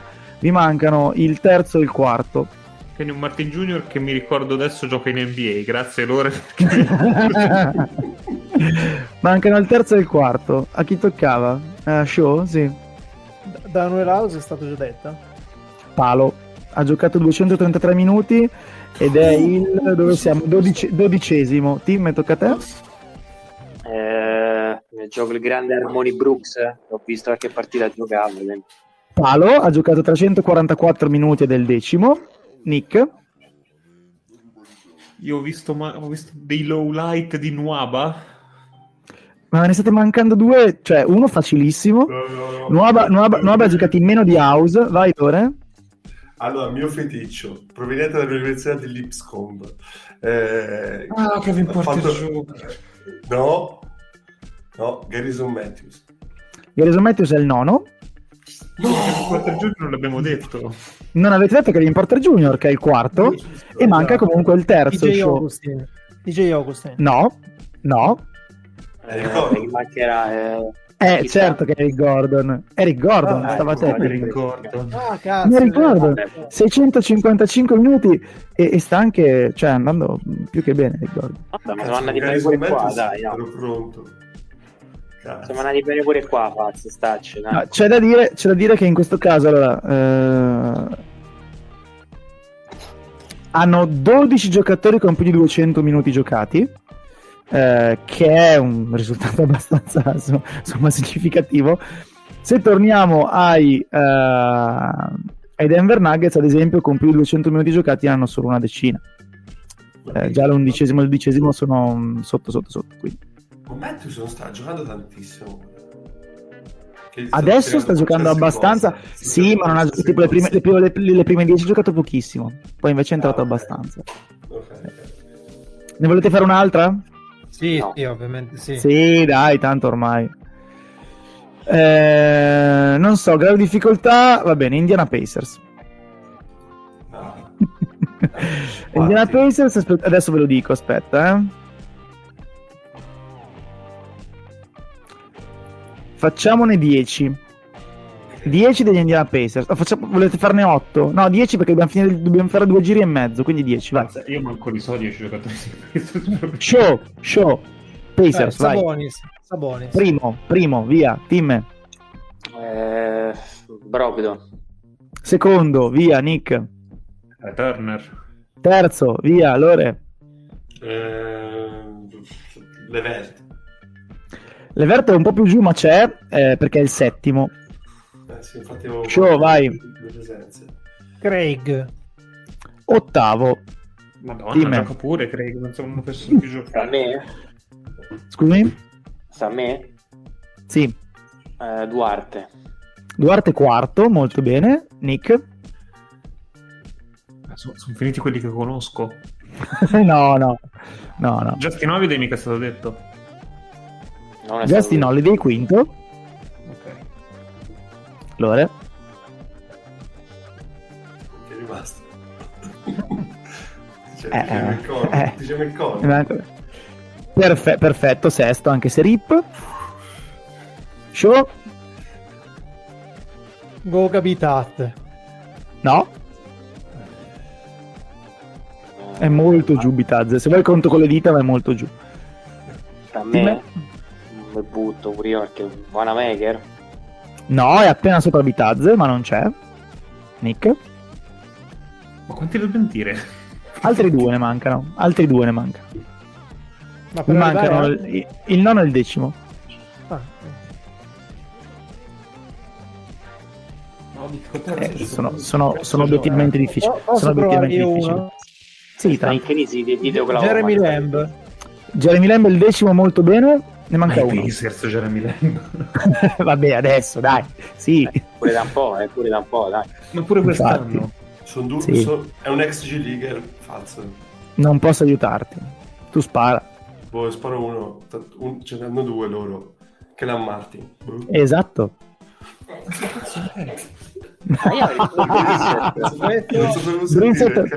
Se dire sotto. la Martin o se dire O'Shea Brissett. Brissett Io è sotto. Brissett, sì, avevo detto Brissett. Io Per quello che non potevo aiutarti. Ma Brissett Per quello che non potevo aiutarti. esatto, Luther Brissett. Sì, va bene. Sì, guarda, veramente una cosa così anni 80 non, non la sentivo da chissà quando. Eh, Ma che perché cazzo Brissett è buono per Fanta. Eh, E si vede che non fai il Fanta, Nick. Cioè, se vuoi facciamo i Magic, Nick, però non vorrei offendervi, quindi... Io però ho detto tutti i giocatori che ho visto dal vivo. e, non, e non in NBA.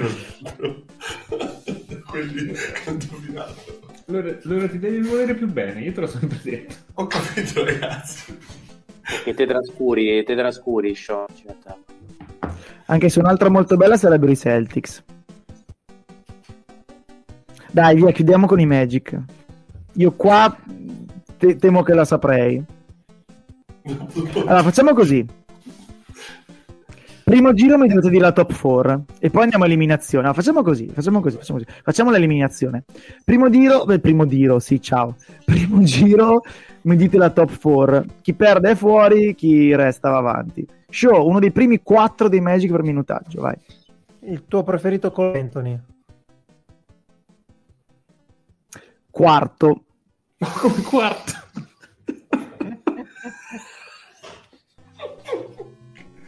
Vabbè, però c'è, c'è dentro su. Adesso non drammatizzare. L'ha presa, l'ha presa, l'ha presa. L'ha presa. Avrei, avrei detto della top 3. E invece, dimmi. Avrei detto top Eh. 1 più che altro. Eh, Franz Wagner. Wagner è primissimo, molto bene. E stagione mostruosa finora. Wagner a dicembre ha 17 più 4 più 5, a due rubate, al 57% del campo, il 67 da 3 e il 94 ai liberi. Ma Chiuso fare parentesi Moritz Wagner pure qui. No, no, che è il fratello, il fratello adu- il fratello più adulto, ma scarso. Franz Wagner è un mostro, ma avanti. Eh, quindi Wagner primo e Colenton in quarto preso, mancano il secondo e il terzo. Allora, Carter. secondo, Nick. Oh, Sax ne è mancato un pochino. Sax è stato un po' assente. Ti prego dimmi che è Mobamba. Mobamba. Mobamba. Terzo. adesso, adesso voglio quello dal quinto all'ottavo. Non è mai vero. Mo- Mobamba 762 minuti. Non è mai vero. Que- quelli dal quinto all'ottavo. Show. Terrence. Ro- Terrence Ross. Ok, quinto Ma come facilissimo. Le- Dai, Fra, vai. Eh, Gay Harris. Gary Harris settimo, ok. Lore. Beh, è rimasto fuori dai 5 Sags. Sags sesto, anche se ormai è un po' che rotto. Nick. Nick ti manca il set. eh, cosa ti manca? Eh, no, l'ottavo, scusami, l'ottavo. L'altro Wagner. No. Nick eliminato, mi spiace. Eh, mi spiace. Show l'ottavo. Cazzo c'ho Buster. Ah, uno c'è. Ok, uno lo so. Però non so se... È già stato detto, giusto? Sì. So, se non sei Arge- attento. Ah, vabbè. Ah, ah, ah, Ah, eh. Keke. Ah, RJ Hampton. Vabbè, RJ Hampton. Ah. Te, te lo buona veramente? È lui? No, no, no. Che imbarazzo. Che imbarazzo. Io avevo detto Va Schumacher. detto- detto- To- aspetta, aspetta, aspetta, aspetta. Eh, fra e loro dovete dirmi il nono e il decimo. Ah, Dio, Frag, ok. Dimmi, vai. Eh, chi sarà rimasto? Um, Boulder come quello di X-File? No. Lore, Ciuma. giusto? È il nono. Adesso siete Lore contro Show. Dovete dirmi uno dei, eh, uno dei tre, dei quattro che mancano. Dei quattro che mancano. Facciamo così. Vai, finiamo il roster di Magic. Show, uno dei quattro che mancano. Vi, vi elenco che abbiamo detto finora, in ordine. Eh, vai, vai. Primo Wagner, secondo Wendell Carter, terzo Mobamba, quarto, quarto Cole Anthony. Poi Terence Ross, Jalen Suggs, Gary Harris, RJ Hampton. Poi Chumo Keke. Ne mancano quattro che hanno giocato minuti nei Magic e alcuni anche non pochi. Un paio di nomi sono anche usciti, anche se fra le righe, quindi magari li avete già sentiti, basta, basta ripeterli. Beh, Mo Wagner. Mo Wagner. Lore, Mulder. Mulder, benissimo, ne mancano due. Ma perché? Show. Questa è necrofilia comunque. Necrofilia. In un caso sì, assolutamente. Ah, Robin, In un- Robin Lopez. Esatto, esatto. Lore, ti manca l'ultimo, ma sei anche l'ultimo. Allora, ti aiuto, Lore. È l'ultimo, sono- ma è anche, sei anche, sei Aspettami, aspettami, aspettami. Sei anche l'unico che potrebbe sapere esatto questo giocatore. Ti sto dando un aiuto notevole. E non è, non è, non è statunitense. E non è statunitense. E non è statunitense. Eh, dai, su, ti ha detto tutto. È stato Venezia e Samanic, no perché è Nix. Allora, se non indovino voglio il titolo, la mia, Vai, è la mia puntata, nome Lorenzo Vai. Il nome della puntata. vai. È Ignas. Bravo. Eh, ma era, era ma dai, il giocatore più amato delle Summer League. dai. Ignas Brazekis. No, Che è canadese, per chi, no- che, che è canadese, per chi non lo sapesse. Passaporto Questa è, una lituano. password. questa è una password del wifi Sì, che trovi dietro i modem.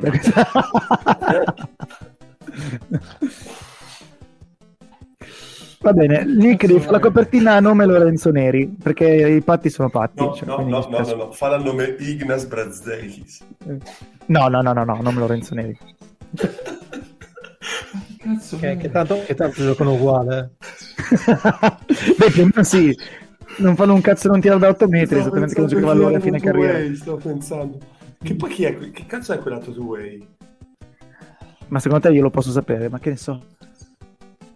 Stavo pensando seriamente No- no way. a questo punto. È un, è un no way, esatto. L'altro two way è un no way, bravo.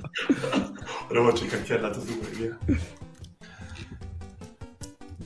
Non so, non ho veramente idea di chi possa mancare lì dentro. Vado a vedere, vado a vedere. Vado a vedere.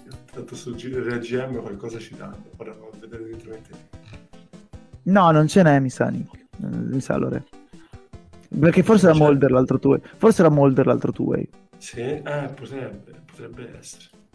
Perché, perché gli altri che mancano sono, vabbè, Fulse Isaac, Carter Williams, Ora sono, sono su RGM, ora ci guardo. È E- è Mulder, è Mulder. Che scusami, fine ha fatto Fulz? è rotto. Eh no, dico, ma prospettive... No, che roba. Sì, a febbraio, to- a febbraio a marzo torna. Ah, È Così Mulder. fa di nuovo male fino a giugno.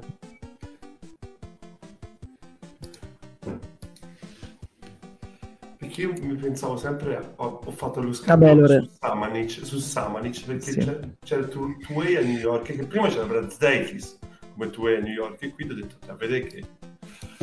Poi se mi ha detto Samanic, che- fine ha fatto pure? Cioè, sta a vendere sigarette Eh. a San Siro, ancora Sta giocando Samanic. da Dio in G-League, sta giocando.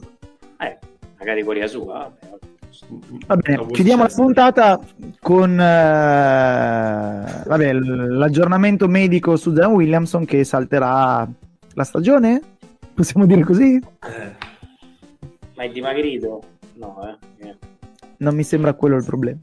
Un altro Comunque- che questa stagione non ha saltato ancora nulla. Comunque, esatto, il suo mignolino del piede, cos'è, sinistro? Non mi ricordo. Comunque uno dei due piedi, eh, al al mignolino a livello del metatarsale che non guarisce. E Ma peraltro io gli auguro di no, saluti. ma il, il problema che si diceva su di lui era ma questo qua a livello di piedi e giunture come fa? E il primo si tenevano più le ginocchia e sono arrivati i piedi, ma sì. Eh, però anche al college quando si spaccò era il piede. Sì. Confermo. Sfondò anche una scarpa. Sfondò una scarpa. Esatto. E... Insomma, la prima volta che è andato giù non è più tornato su. Peraltro, dopo stanotte eh, sono state più le partite che ha saltato in NBA di quelle che ha giocato. Siamo ufficialmente in territorio di preoccupazione. Eh, Guarda, ti posso dire che eh, adesso non me la ricordo esatta, se serve la cerco esatta, però con Herb Jones in campo i Pelicans sono tipo più 20 e senza Herb Jones sono meno 200, quindi non è vero che è tutto da buttare i Pelicans. Possiamo Facciamo la top 10 dei minuti giocati dei Pelicans bandiera bianca al la tengo, questa la tengo per la prossima settimana però no, per, fra un po' perché settimana prossima sbircerete la facciamo fra un tipo Ingram e Concedo questo è no vabbè dai. Altri due o tre li prendi Balanzi una, sfa- vabbè, Balanzi una facile Devonte Gran facile poi inizia a farti le domande Herb Jones facile ma Herb Jones l'ho appena citato certo Ah, ah no, non ho sentito. Basta, va. Allora decidi il titolo della puntata. Ciao Nick. Buonasera a tutti. E in particolar modo a Ignas Brazdeikis, detto Iggy Braz. Quello lì, sì, quello lì, quello lì. Ciao Show. Ciao a tutti, Ciao Show. a Ciuma o Keke. Che mi piace come nome. Show offeso perché ha perso, quindi non so. No, no, ho salutato, ho salutato. Ah no, è diventato robot. Ciao team. Sì, sei robotizzato, stai calmo. Ciao Allora, quindi hai scelto? Sì, sì, sì, Ignas Marzekis e volevo salutare con un consiglio per gli acquisti per Natale, comprate il libro del nostro Fleccio, Figli di Spartaco, Molto bene. Si, qui si parla di basket, però quello va comprato. Chissà se magari Ignas è un figlio di Spartaco. Avendo no, il passaporto di tono magari ha degli avi, degli avi russi, no? spero venga in Europa molto prima. Anch'io spero che si levi da Orlando quanto prima. Ciao a tutti da Fazza, alla prossima.